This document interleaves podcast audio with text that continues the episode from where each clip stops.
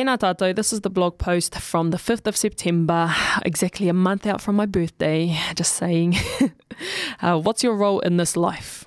And how do you know that? Or how did you decide? Was it, was it decided for you? What roles do you play in your life? Have you thought about how all of those different hats you wear or the different roles that you have um, and how they fit into the bigger scheme of things? Or have you ever paused to consider why you value the role um, that you have, or if you want it or even like it in the first place? Does it matter what you think? um, yeah, we're going to go straight there, straight off the bat. So let's go. We're going walking, figuratively. Um, in collective cultures, uh, like Indigenous peoples, um, the individual roles serve and contribute towards the greater good of the community. Like everyone must fulfill their role for the collective to thrive. And there's no individual without their collective, and in turn, no collective without its individual parts. And in, in individualistic cultures, um, like Western Europeans, um, and typically those in cooler climates, and this is continuing from the book I read and mentioned in a few blog posts ago, um, Foreign to Familiar comparing um, hotter and cooler climate peoples. But in individualistic cultures, uh, no surprise because the title gives it away, the focus is on the individual rather than how they contribute to or how they fit into the collective. They play a role in society, yeah, and not dismissing that, uh, but they have the freedom of being their own person and having a separate from anyone, separate from anything else, individual identity.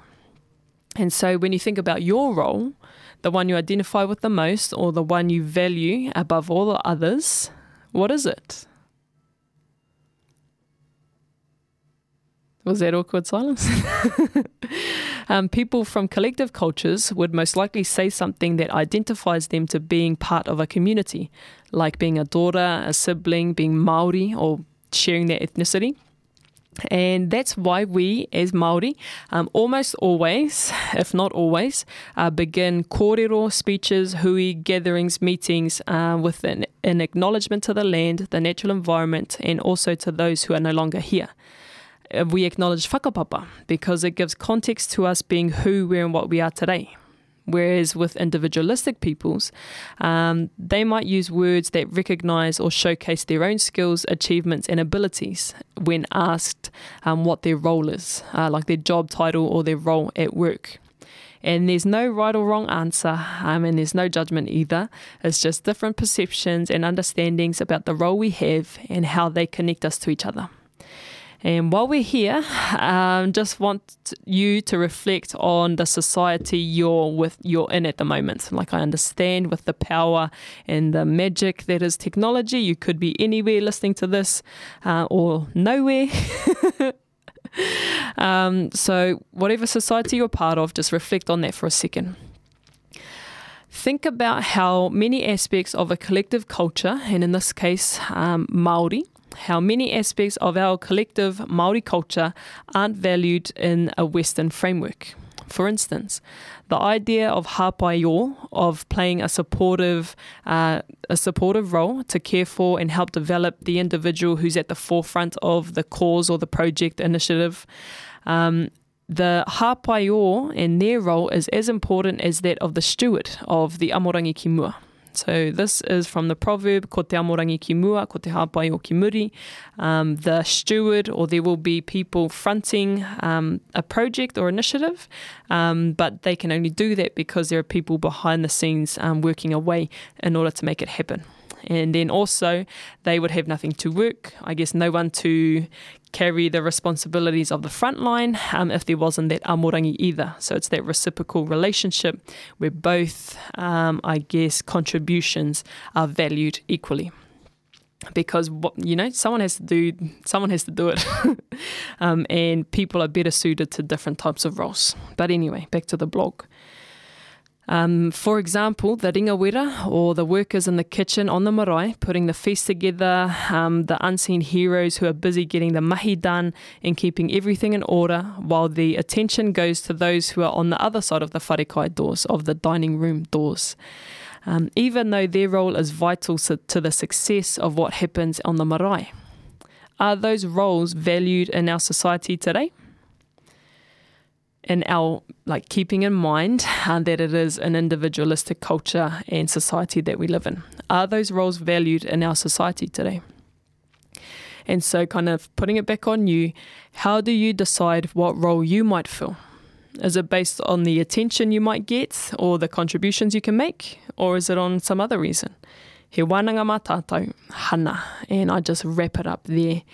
And this is blog post is the second um, on the cycle, um, looking at roles and just I, guess it's part of an ongoing wānanga that I have with myself about how I fit in or how what I'm doing contributes to something else.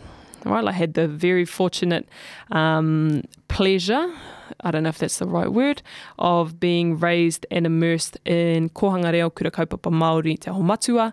Um, so I guess being raised by the village in our little bubble where we spoke Māori all the time in and out of school. It was just amazing. And it's been, I guess, since leaving school and kind of poking out of that bubble a little bit more um, every day. I'm exposed to how different um, people were brought up and how I guess they.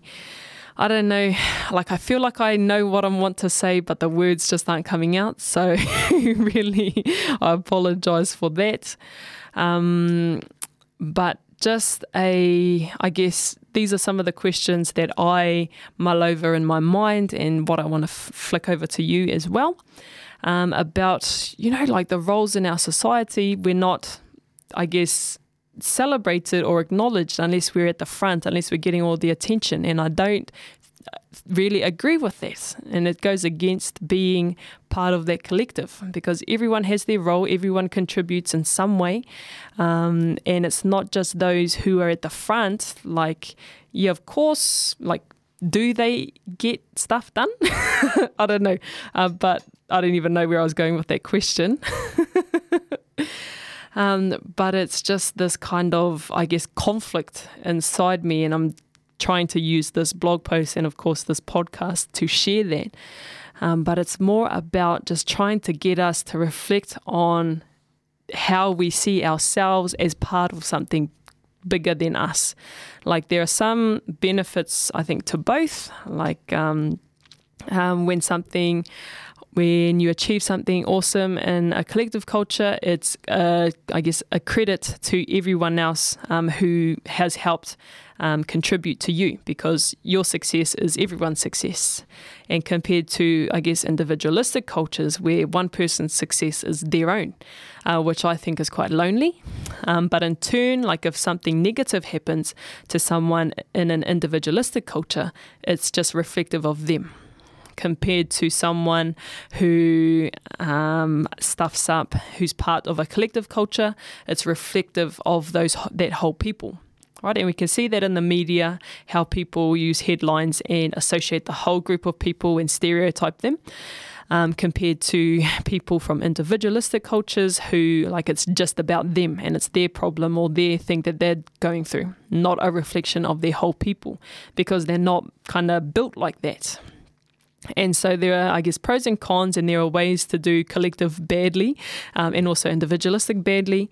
Um, but where we are, personal opinion, where we are with our society currently, 2019, it's like a merge between the two um, of that collective I don't know, the idea of that collective being part of something greater than yourself, your actions and behaviors having an impact on others um, and them impacting on you, like that's starting to, I think, um, just be woven into a lot more different spaces. And I feel like I'm blabbering on, so I'm just going to cut it there.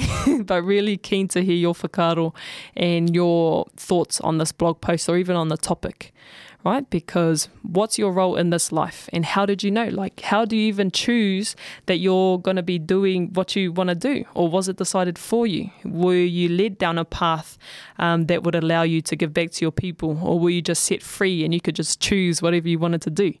I'm really keen to hear your whakaaro on this one, e te whānau. Um, yeah, and that's me. I'm really going to cut it off now. Catch you on the next one. Hei kona.